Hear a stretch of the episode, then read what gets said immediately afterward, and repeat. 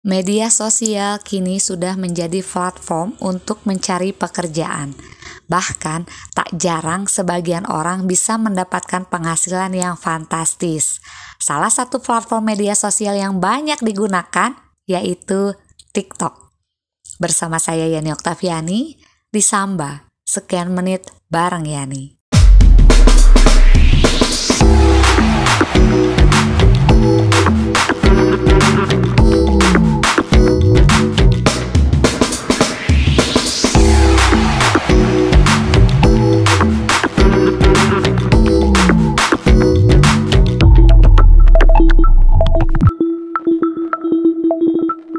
Halo, selamat pagi, selamat siang, selamat sore, dan selamat malam teman-teman podcast Yudi dimanapun kalian berada.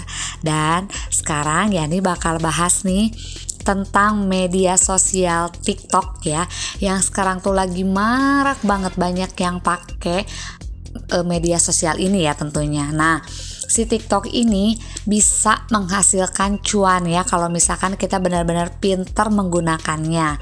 Nggak hanya untuk joget-joget aja, tapi TikTok juga bisa kita gunakan sebagai video ya.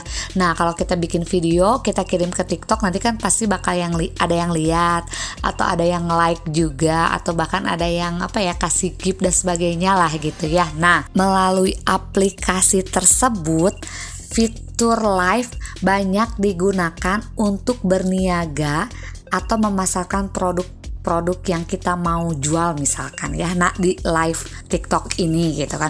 Namun terdapat segelintir orang yang memanfaatkan fitur live ini untuk mencari penghasilan dengan cara yang berbeda. Nah, contohnya nih ya, ada yang kayak yang sekarang lagi viral ya di media TikTok gitu kan. Di antaranya kayak mandi lumpur, kayak guyur air, atau bahkan berenang di sungai yang alirannya cukup deras lah gitu ya, cukup besar gitu kan.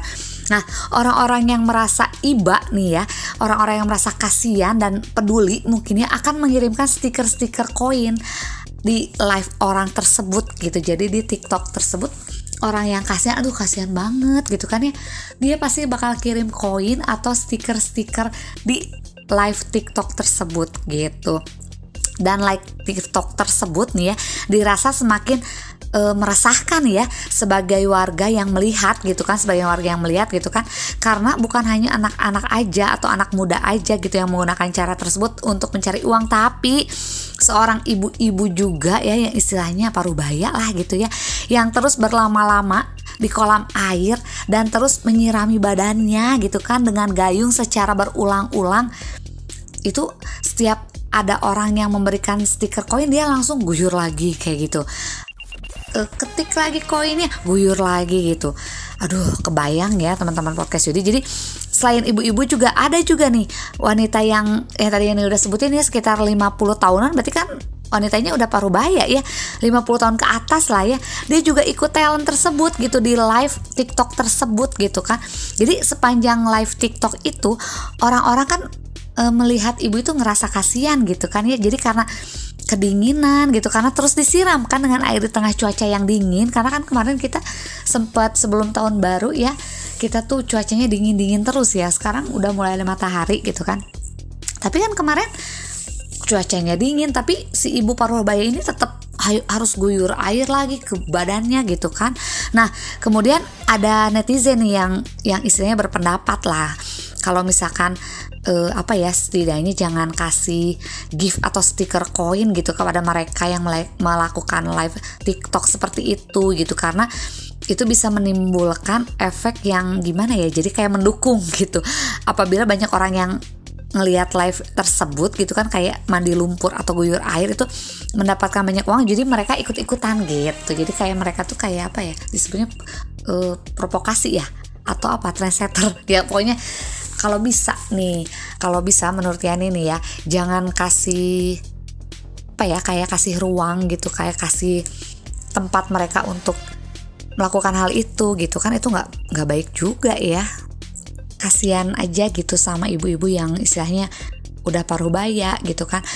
mereka tuh harusnya hidup dengan cucu-cucunya bahagia gitu, tapi mereka melakukan hal yang ya di luar kendali seorang ibu-ibu paruh baya gitu kan, menggunakan mandi lumpur atau guyur air gitu. Sebenarnya kalau menurut Yani sih jangan ada yang seperti itu ya, soalnya kayak ya kayak tadi gitu, kayak nanti mereka ini nih ada ibu-ibu viral nih di TikTok mandi guyur air di tengah cuaca yang dingin, ikutan yuk, jadi ikutan semuanya gitu. Nah sebenarnya kalau misalkan yang ngelihatnya kayak dokter, misalkannya dokter ngelihat tuh pasti seorang dokter bakal bikin statement ya, atau ngebikin alasan ya gitu. Jangan kasih koin sama ibu-ibu yang guyur air, mungkin kayak gitu, karena tahu lah seorang dokter itu kesehatan ibu-ibu paruhbaya itu seperti apa gitu ya. Bener banget ya. Ada nih satu cara ya buat bikin mereka tuh jadi stop gitu, jadi istilahnya jadi berhenti gitu, jangan ditonton aja gitu ya, dan jangan dikasih duit supaya mereka tuh berhenti gitu.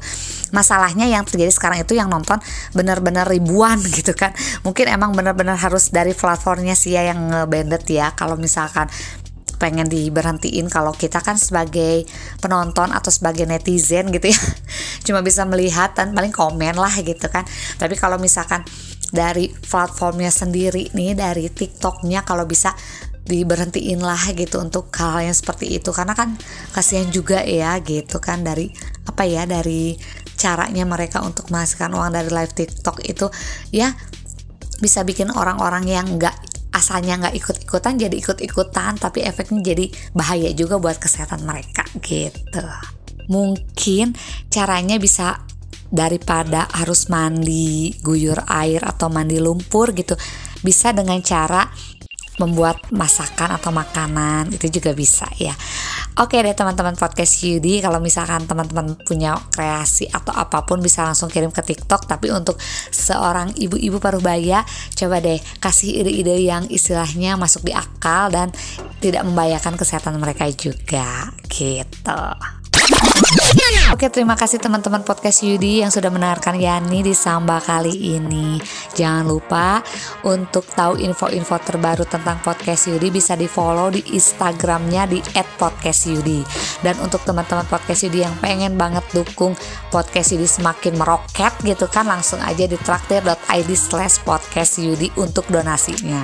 Jangan lupa jaga kesehatan, makan dan minum yang bergizi supaya kita tetap sehat dan berpikir positif, dan jangan lupa bahagia. Yani pamit, mari cap, mari bret, mari kita cabut, mari kita mabret.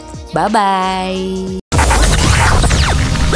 The podcast is finished. Thanks for the time spent together. Next one's coming soon.